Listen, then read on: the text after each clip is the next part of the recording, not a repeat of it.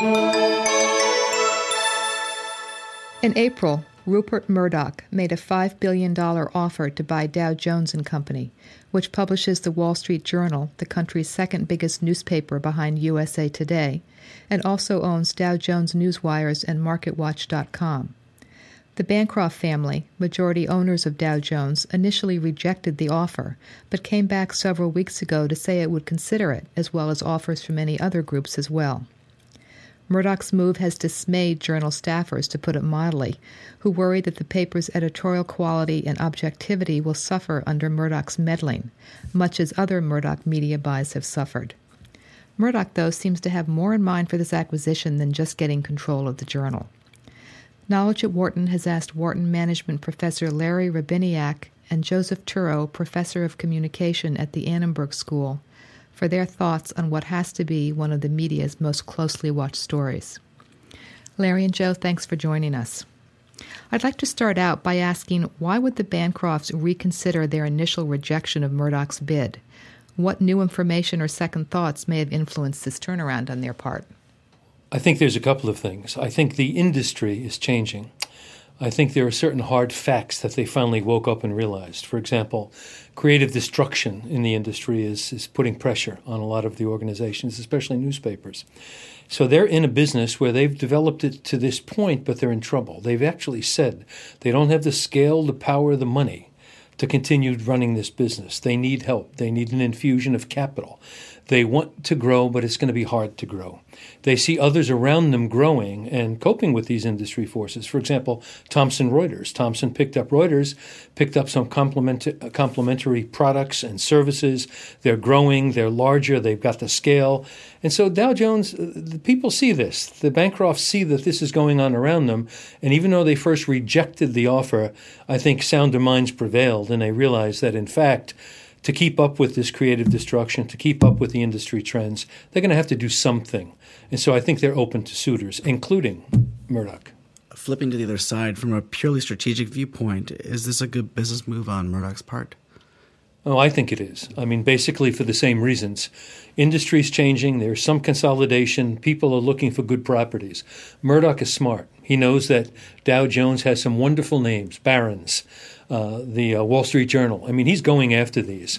Uh, he sees the changing world. He wants to get more involved in Wall Street Journal's online assets. He wants to grow those. He wants to develop a pricing policy where certain products that he doesn't feel Wall Street Journal, for example, is maximizing profits, he feels he can jump in and do it. So, uh, bottom line, I think it's a good move. I think he has to consider it.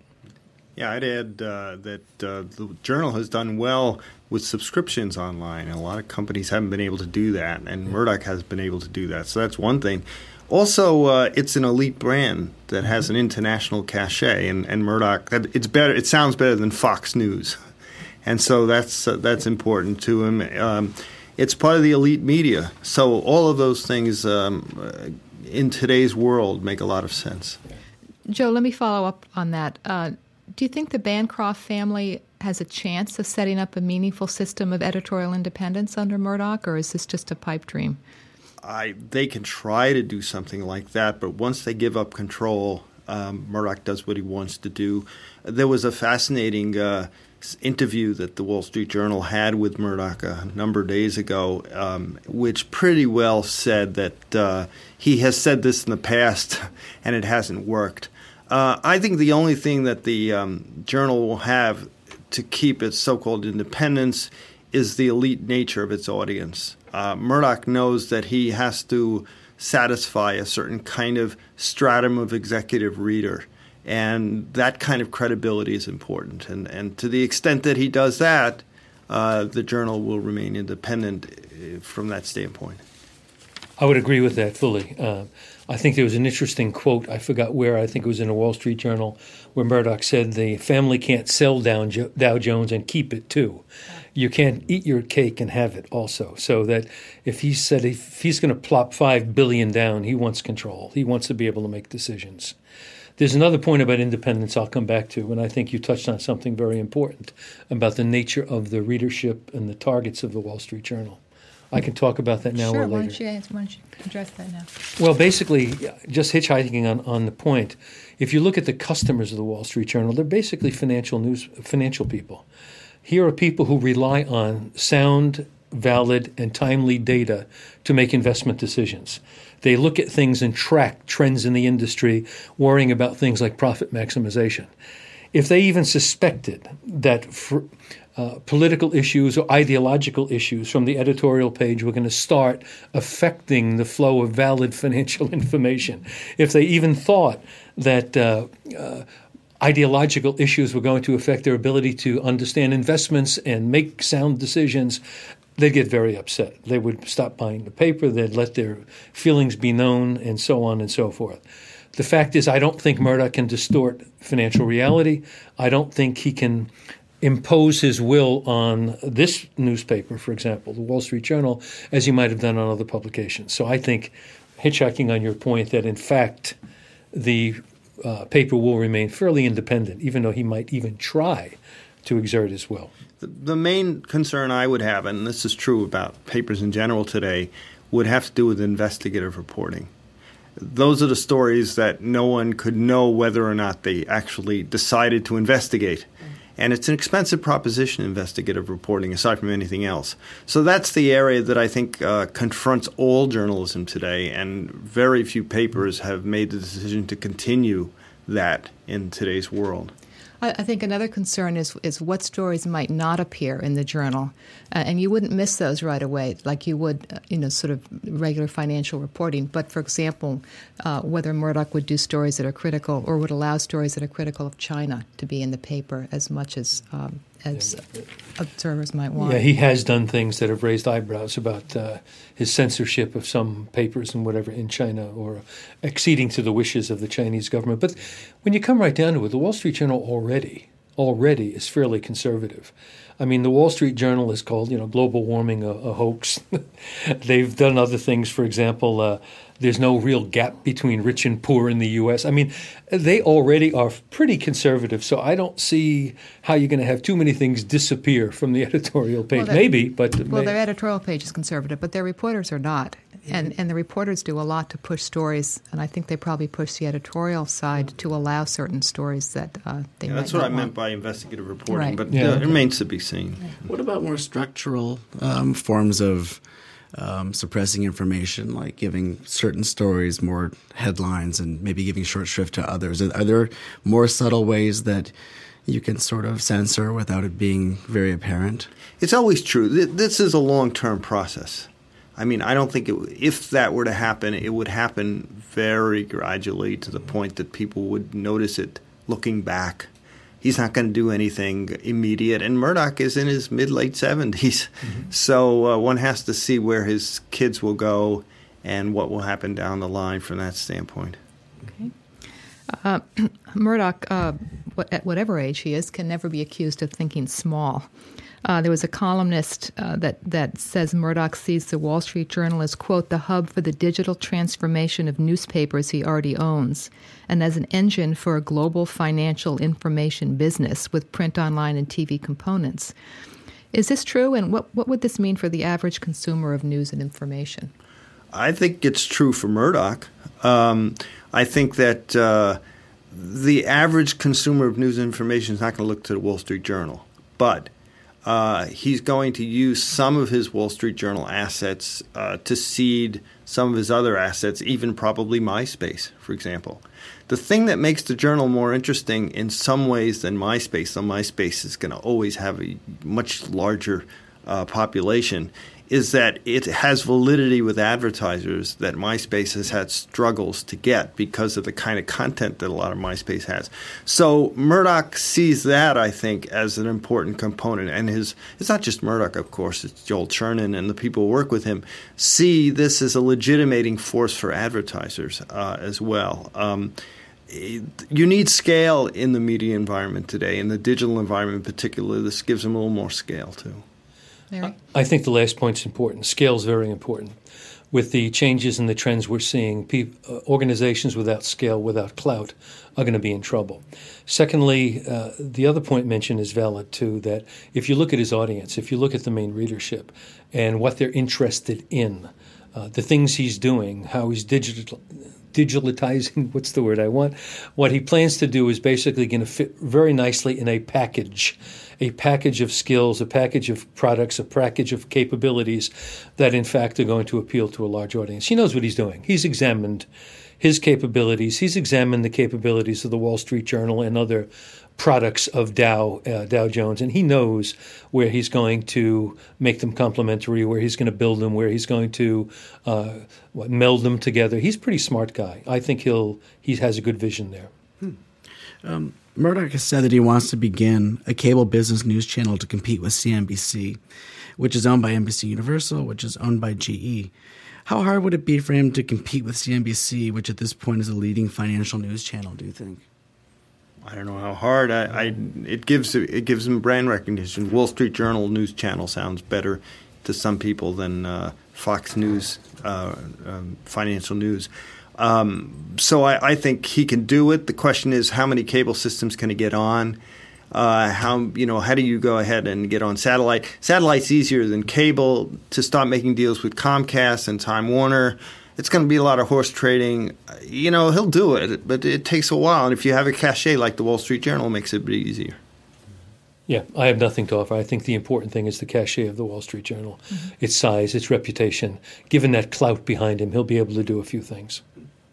What, what's the uh, potential downside for Murdoch in this deal? Not a whole lot. My first reaction is not a lot. Basically, he's going to pay a premium. He's he's offering a premium. His five billion is a premium given what the uh, uh, what Dow Jones is worth on the market, what his current capitalization is. So there's always a risk. Whenever you pay, it takes a while. You've got to make an awful, awful lot of money and have high returns to make up that investment for shareholders. So that's always a, a risk. Secondly, uh, we just don't know the future. He does have a reputation as being tough.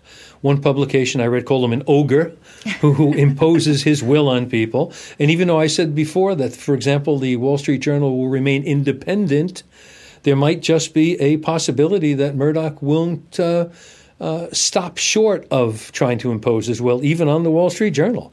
And so, if he makes some of these gaffes, some of these mistakes, if he pushes the editors too hard, for example, who are trying to retain independence, or the new board. I don't know what it's going to look like. If he pushes them too hard or tries to stack the board or affect decision making uh, away from the the uh, Bancroft family more toward his power, in fact, there might be a negative reaction to it. It uh, I think right now it's just uncertain. I don't see a lot of downside, but one never knows. Hmm.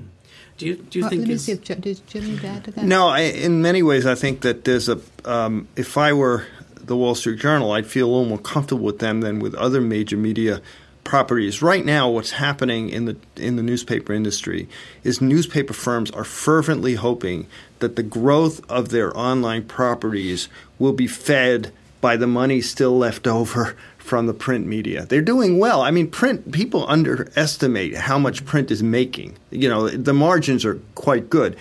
But the num the growth in journalism on the website, particularly newspapers, is not as strong as even it was a year ago. And so the the time it may take to make up the gradual loss in audience is a really important factor for even for the New York Times.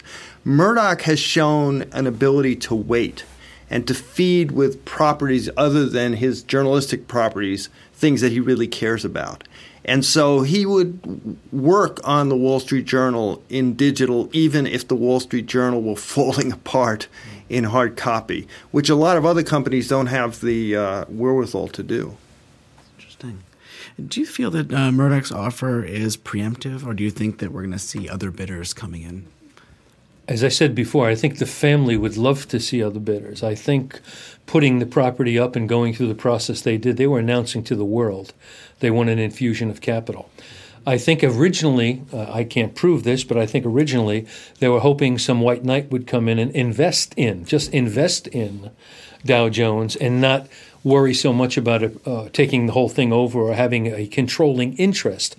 I don't know who that might be, a Hearst or someone. I'm not sure, but someone. I think they were looking for a suitor, a white knight to put money on the table. When Murdoch came forward, they realized, oh, maybe we're not too crazy about this person. They backed off, hoping that the signals were out there that now we'll wait for an infusion of other offers. Hasn't happened yet. So I don't know what's going to happen. I think it's basically going to be uh, Murdoch, at least for a while. Although, be careful, Philadelphia Inquirer Group yeah, said, that, "Hey, right. we're we're right. we're now big. We've uh, got the Inquirer and a few other properties, and we're thinking about it." So, hard to tell. Uh, I think uh, the price is high. The price is going to dissuade others, I think, from jumping in. Murdoch can do it, but he is paying a big premium, and that's going to dissuade others, I think, from jumping in too quickly. Yeah, and it's not.